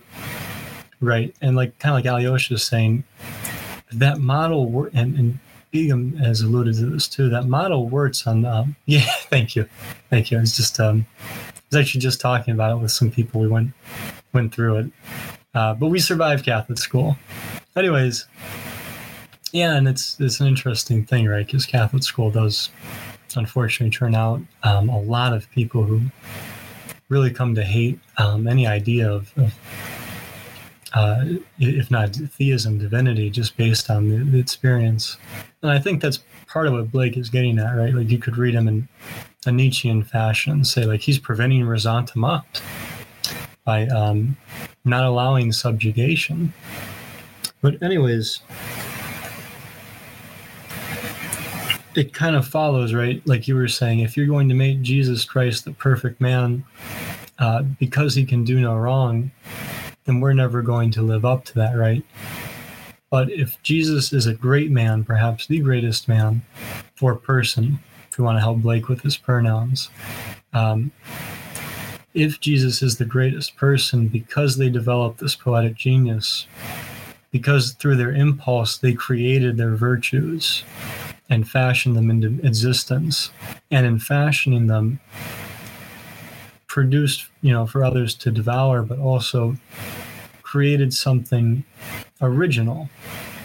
Right. In some ways, this is kind of like uh, I think Sartre and Heidegger, what they're after is, you know, it's not so much authenticity per se. It's um, it's just a sort of originality of life, right? That you're not just reorganizing uh, the same trite ideas. That um, you, you're creating something. You're living in an original sense, as opposed to, um, you know, like uh, the easy way to say this is so you're not just going back to like well, mommy and daddy told me that I've got to do all this, and so I'll do it, and that'll be the good life. Right? This is um, this is a very different perspective on that. That that as such, as being so radically different, I think um, it's no stretch to use that word. Being so radically different could be labeled hellish but as we've seen, that's not quite the case, right? The with the Messiah and the accuser being two different names, two different ways of telling the story of the same uh, beings, right? The same antediluvian energy. So uh, with that, what makes Jesus like? Let's walk this out just a little bit more what does Jesus do here that develops a virtue, right? Like, what does it mean to live these impulses?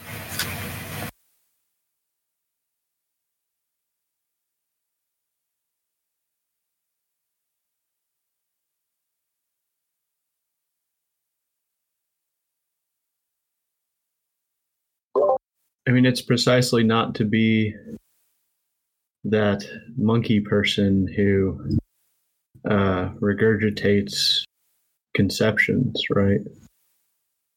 Yeah, uh, you end up uh, transgressing the law by acting on immediately sensible or uh, immediately intuitive sensations like you're just you're right on the uh on the chord and so before we were talking about relig- religio, there's two kind of interpretations that come from it. One's Cicero, which is the one that I prefer, and then the other is like Augustine. And Augustine maintains the linking back interpretation of religio. Um, and Cicero is talking about a like a careful consideration of that immediately sensuous occurrence. Um, and so the the thing about Christ being uh, this pure thing, uh, this absolute thing, is that if you uh, if you assume that Christ is absolute and beyond all human experience, uh, I mean, Jung would say, Jung says, uh, I assume that Christ is absolute and beyond all experience, he leaves me cold. I do not affect him, nor does he affect me. But if I know that he is a powerful impulse of my soul, at once I must concern myself with him, and then he can become important. So it's, and, and this is the difference between dogma and you actually having an experience yourself with with divine or the infinite is that uh, if you just sort of consume these conceptions that are hollow, uh, you're just you're barking things that you have never actually experienced, and so it, it, truly you know nothing of them. Whereas the other side is that you can experience these things directly. But then you have churches and uh, religious convention that puts all sorts of barriers between the person and the divine.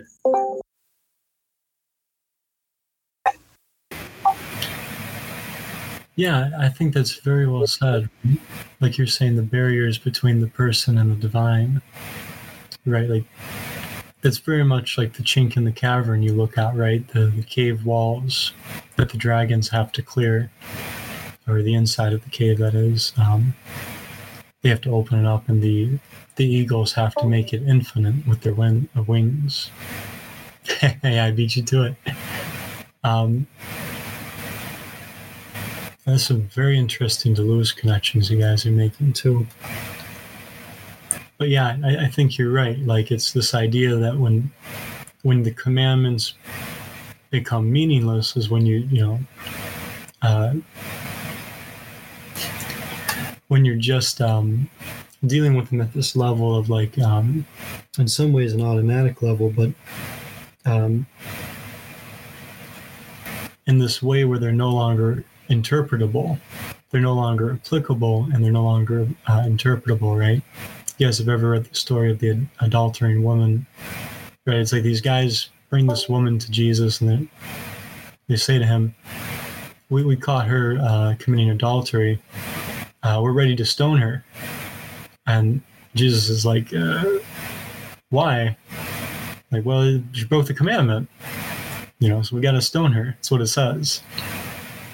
And he sits down and he starts drawing in the sand and kind of ignores them and after a while they're like hey so we're gonna stone her right and he says right like um, that famous line let he who is without sin cast the first stone right so in the face of that that commandment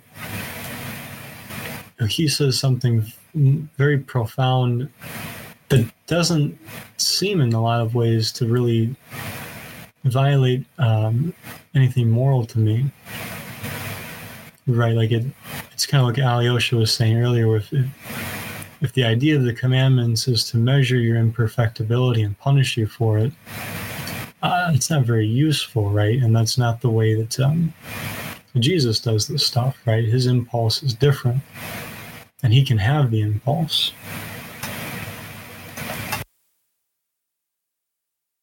I think it's an interesting way of talking about Jesus as a prophet as well, because you know if you follow the logic of what Blake is sort of trying to represent, we should.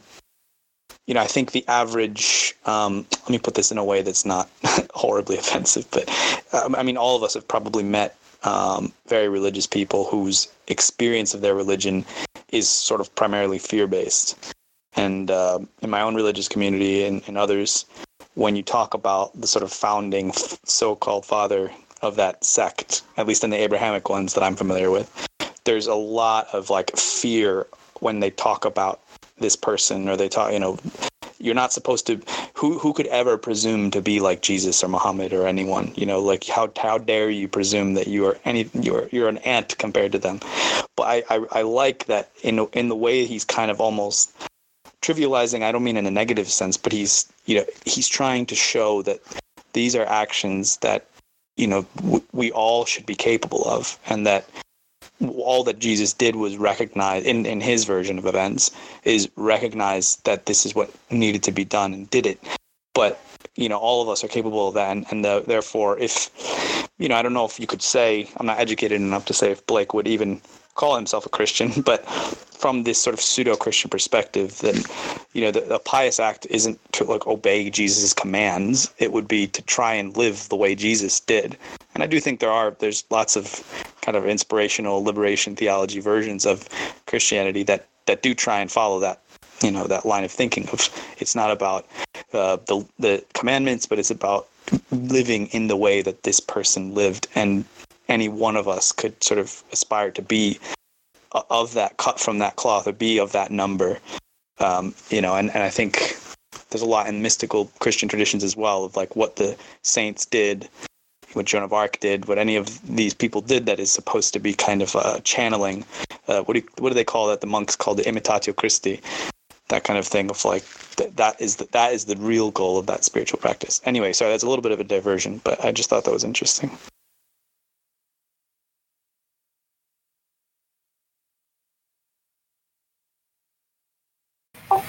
Yeah, that's very interesting. If anything, right, like you could compare the narrator in this text with Jesus, right?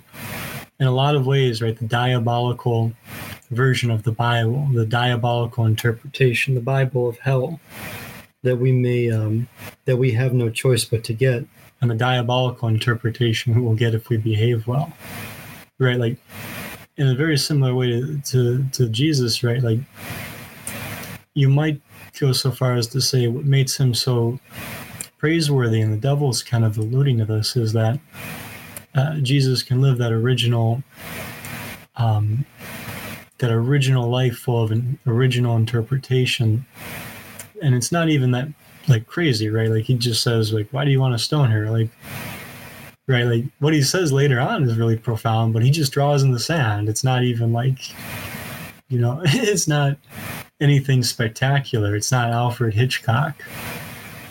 You know, that's a different way of thinking about poetic genius in some sense too. Um, but very much to what you're saying, right? Um, and so much so that like when it comes to things like morality and virtue um, and character, even right. Like Kant would say, the categorical imperative has you should act as the moral legislator for the world. But like I think what Blake is kind of saying is like it's one thing to develop a morality that you have to live by, and to try and do that, you know, at a young age before you even go out into the world and persist in your folly. Um, and maybe that's the trouble, is that you try to stop your folly before you persist in some ways. But um, instead of doing that right, he suggests um, something a little bit different, pointing out one law for the oughts and line is oppression, such that like the putting one law above all um, above all people, regardless of their context, right, is to try to subjugate them. And in some ways, this you could see this as the problem with this engagement with the Bible, with any sacred code, or in a less um, less high states manner, any text, right? If you just know something like Sophocles through Aristotle's Poetics, have you read Sophocles? Did you did you find the inspiration that Sophocles is kind of showing us, right? And, and I use that example because we're reading Anti-Oedipus. But in the same way with this text, right? It's not a reorganization of um, what's already been said. But with that, um, Sarah Sam, do you want to jump in? I, I noticed you have some um, uh, some interesting things in the chat. I think it is interesting that Blake previously highlighted that um, they don't hear the God necessarily, but they see the infinite in in the objects and because uh, like in Muhammad too, like when the revelations came to him, it, it, it, he he wasn't like in a cave. He must have like felt like a madman in in a way, and we need to understand that when they're written, they seem all like glorious, but but when they were experiencing that, it was not that divine. It was um, had ups and downs of it, and yeah, the experience is different from the text and we should derive um, inspiration from it, but we should act on it. And the virtue is no good if we don't act on it and try to like uh, experience with it in a good way or a bad way. Even though if you have, if you have to like break some laws in order to reach virtue, in the example of Jesus. You is this any better now? Can you hear me? Yes. Can can anyone hear Sarah Sam? Thank you. Um, I I guess my question was just um in that third paragraph. And sorry I joined a bit late today, but um where he's making these con- contradictions of but I don't have a Christian background and I didn't go to Catholic school, so I didn't come out the other end of like the disbelief, but the, this part where it's like, if Jesus Christ is the greatest man, you ought to love. So, um, so did he not mock the Sabbath? And so mock the Sabbath's God, murder those who were murdered because of him. Like, is that is that just talking about how Jesus has no virtue and act on impulse, or is there like a distinction in what existed in the old Bible and what is considered virtue and following rule. Oh, sorry, not the old Bible, Old Testament. And I don't know, like, is, is there a something in the sh- in the shift here, or is this just a demonstration of impulse and not rule following, and therefore no virtue? And this is enough examples to the angel become a devil to be like, oh, I, I see the contradictions now. I see that these are like paradoxical, complicated, uh, or that this repre- this God or representation of God or whatever its ex- extension of God is paradoxical, contradictory thing that is not bound by rule, but in fact is impulsive. That's sufficient reason for me to be a devil. Is that, or am I missing um religio cultural context here? I guess that's what I'm asking. I I I don't know how to take that I, that that section. I guess.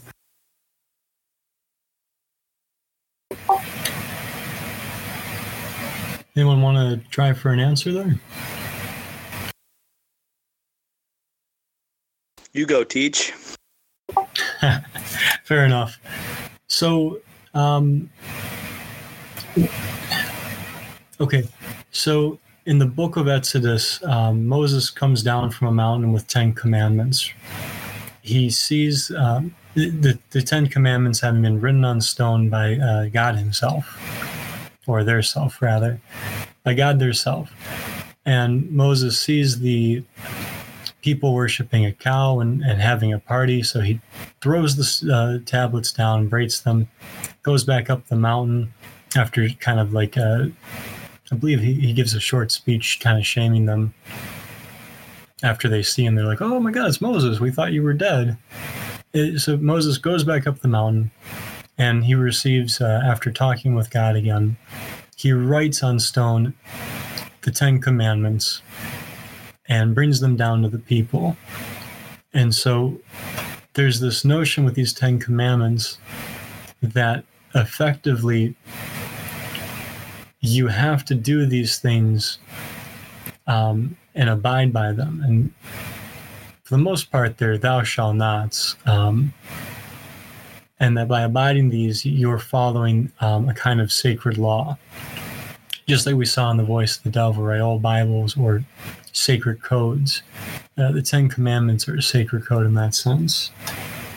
And so um, I'm not going to go through all 10 of them just for the sake of time, but to use a specific example, one of the commandments is thou shalt not bear witness, uh, bear false witness, which effectively means thou shalt not lie. Right? To bear false witness is to say about something you're familiar with, say about something you have some witness to, some testimony, uh, and tell it not like it is. Right? And so, uh, what the angel is saying here is well, Jesus doesn't get rid of the Ten Commandments. Jesus says the Ten Commandments are what it's all about, right? Um, the quote being, Has not Jesus Christ given his sanction to the law of Ten Commandments? And sorry, the devil replies, um, showing all these examples of uh, Jesus breaking the Ten Commandments in a traditional sense, like the like the example of the woman getting stoned I gave. One of those other examples is bear fault witness when he omitted making a defense before Pilate. Instead of uh, giving some witness to his case and all that, right? Like to to say something, at least something true, he stays silent.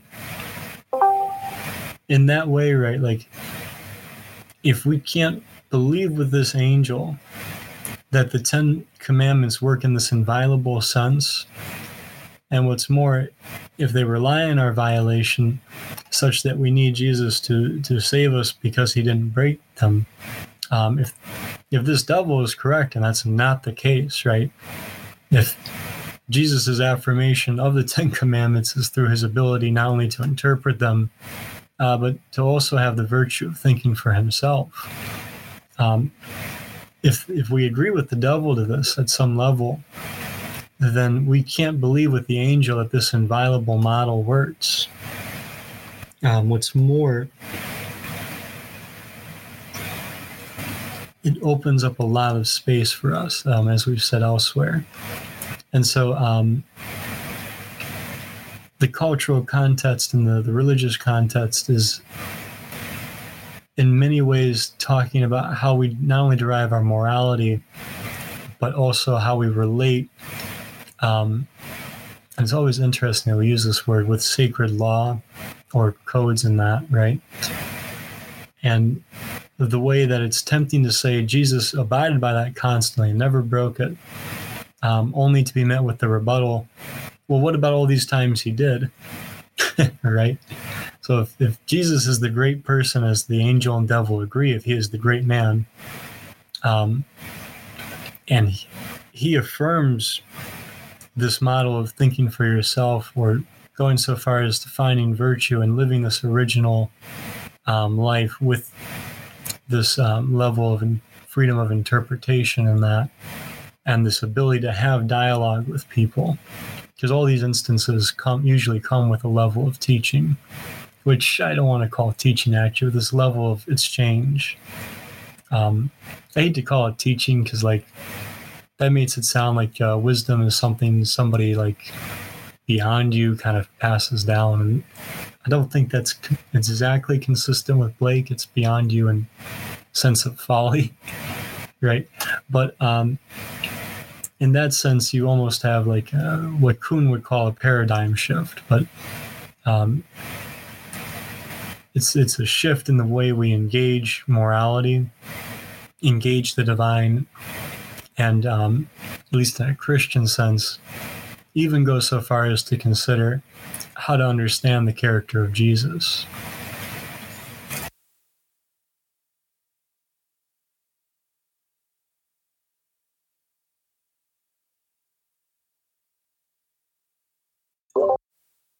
And I suppose to top that off, uh, you know, talking about Imitatio Christi um, and uh, not experiencing Christ, but sort of re- regurgitating a preformed structure.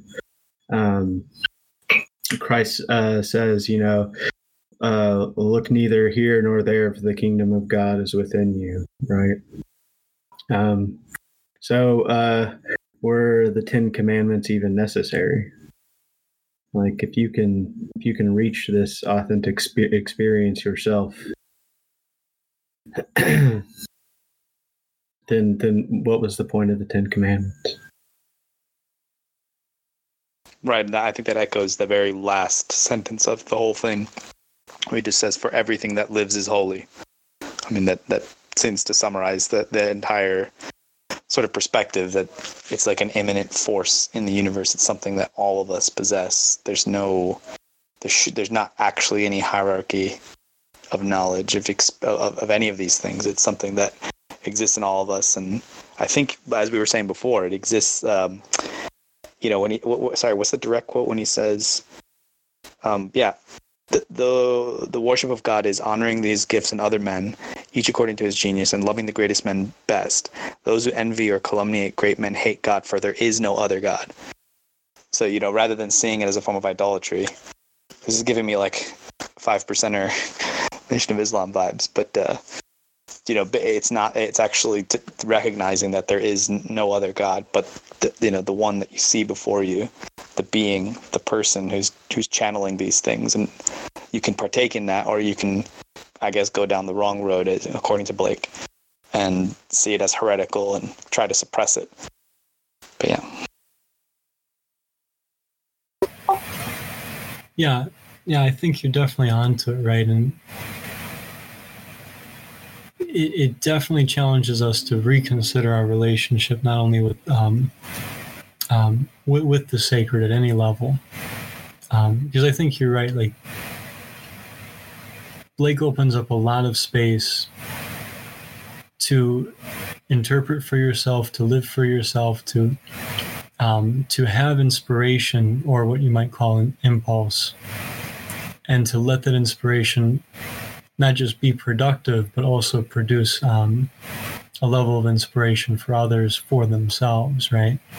So that they can um, they can create with you. And you know, one of the reasons I want to point out this is not exactly a dialectic is this is very dialogic.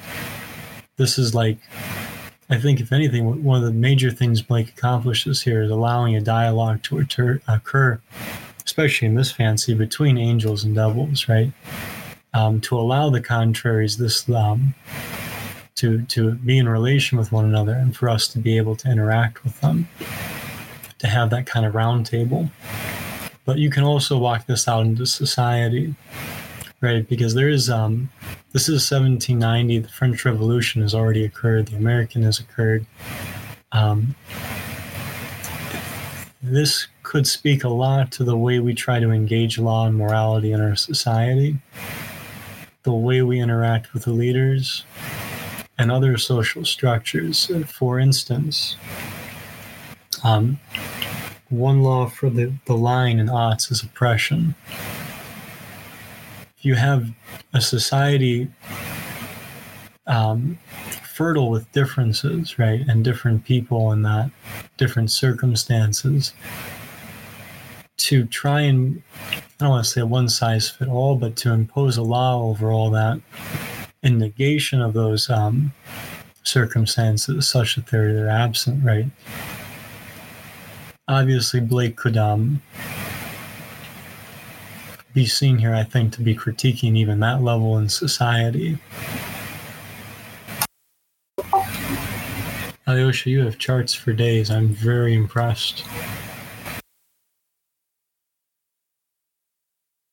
You mentioned Hans Kung, and I love Kung, so I just, I just wanted to share the what the paradigm shifts look like for anyone who's curious in the chat.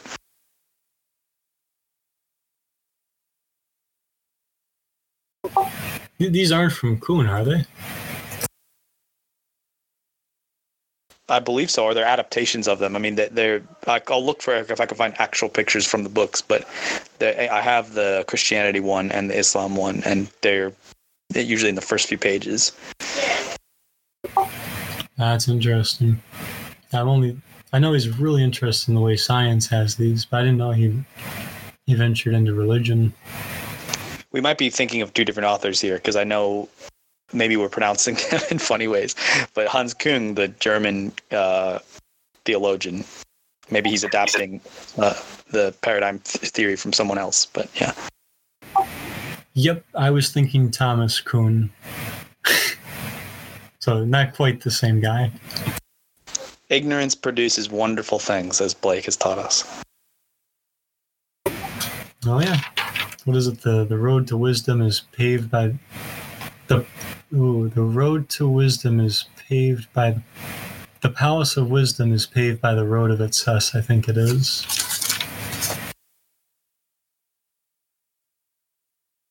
In this case, an excess of uh, mispronunciation or mishearing on my part. um, so, with that, um, right at the end of this discussion, I do want to thank you all for bearing with us through the three weeks of Blake. I know this has been um, a challenging text and certainly one that can be deceptively simple. Uh, I think part of the challenge of Blake is sometimes he appears so clear. Um, and you get this with a lot of um, these kind of prophetic thinkers. Uh, he appears so clear that it's very easy to not um, to feel like you're you're sort of like you're getting the point without being able to like kind of like say it um, without like repeating what he says, right? Like, well, no, he says energy is infinite delight, is internal delight, and that's that's what it is. Damn it! Um, but right, like, hopefully, what we've done is helped um, help develop a sense of saying like, right, but what he means by eternal delight is over here, and you can see how it's getting developed, and you know, I think this is kind of the the idea he's getting at by this um, this phrase. So um, I'll leave it to you guys. Closing thoughts on William Blake and the marriage of heaven and hell. Okay, no comments. I'll simply say that, um, and to kind of set up our roundtable, one thing I've really enjoyed about this text is not only the relationship of poetic genius with um, uh, originality and, and creativity and uh, a sense of community that involves inspiring others. Um, and to, to inspire others not simply to rearrange uh, what you've done or what you've said but to you know uh, to develop their own creativity and, and, to create and to have that dialogue with you about um, as a community with what you what you all are working on, whether it's um, your own project or your your larger project with others. But I'll say one thing I really appreciate in this text too is its commitment to um, discussing wisdom, which I think in this text has probably been the most explicit we've actually seen an author talking about wisdom by by name.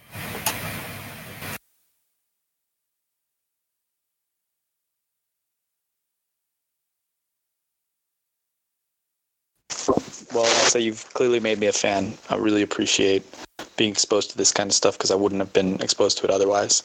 And I think it also, I think it just goes to show we always like tend to think of, we all have our stereotypes of different eras, you know, and it's great to see content stuff from this era uh, when you would kind of think that these kinds of perspectives were too radical or too heretical to even be expressed, to actually have a really rich tradition to see that he was so prolific, um, to see, you know, so many of the writers and theorists we've been reading.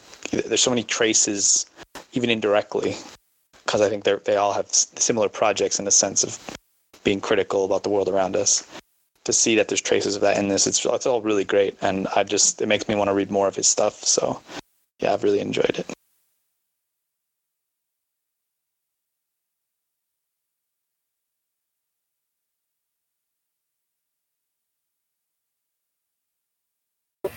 Well, thank you for that. Um, right, Alyosha for week four, Blake. No, we will have some mercy. we'll give it a give him a break before we consider coming back. Um, perhaps reading a different text. But would anyone else like to to give some closing words on Blake?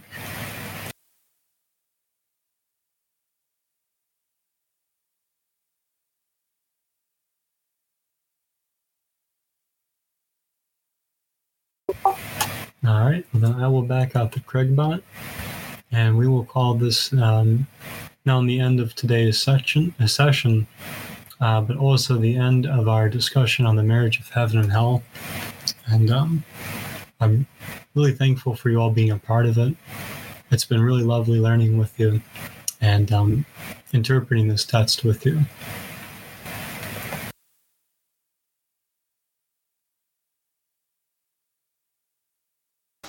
could I uh, recommend to people that uh, if you if we all we've all been having chats about what the next text is going to be. Um, I don't know, Jack. Maybe you can remind us like how. Uh, well, not how. So we have a CryptPad up. It's basically like Google Docs. You can find the link in the pinned messages on the literature channel. But um, I guess maybe we have to pick a day by which we decide what the next text is going to be. I offered to work on putting together some of the syllabi, I guess as we call them, on the pad uh, this weekend. So tomorrow I can devote some time to that. If anyone else is around, I would love to just get hop into a voice chat and have some discussions while we you know make it look nice. Um, so yeah, so have a think about other texts you want to read and maybe look at the existing suggestions. Um, password to get into the file is Aleph, A L E P H. You can't give them the password on the voice chat. Now everyone will know hey man, this is a this is an open community, man. Well, in spirit of that, uh, Alyosha is correct. We're we're taking literature and opening up. Um, I like to think it's always been an open community, but we're opening up the, the, the processes behind the scenes. We're opening up the textual selection, and um, any involvement you want to have with this this group, whether you want to lead a session, um, whether you want to read a particular text and you think like uh, you think that's where it's at and it would be good for the group to move there next. This is all being opened up on the literature channel. And um, as alyosha said we are developing a CryptPad and doing our sort of textual selection and organizing thoughts there um, in tandem with some server changes um, that will happen later on uh, hopefully this month, if not by certainly mid July, I would think, depending on uh, when we can come to agreement about how to how to deploy it all. Uh, but with that, feel free to stop by in the literature channel and um, when I say get involved uh, with this, I, I, encourage you to get involved but know that you can be involved as ever much as you're comfortable, whether that's taking on one of these sessions to lead for yourself, just voting on a text with everybody, showing up to the sessions. Um, you know, whatever you're comfortable with, the space is open for that.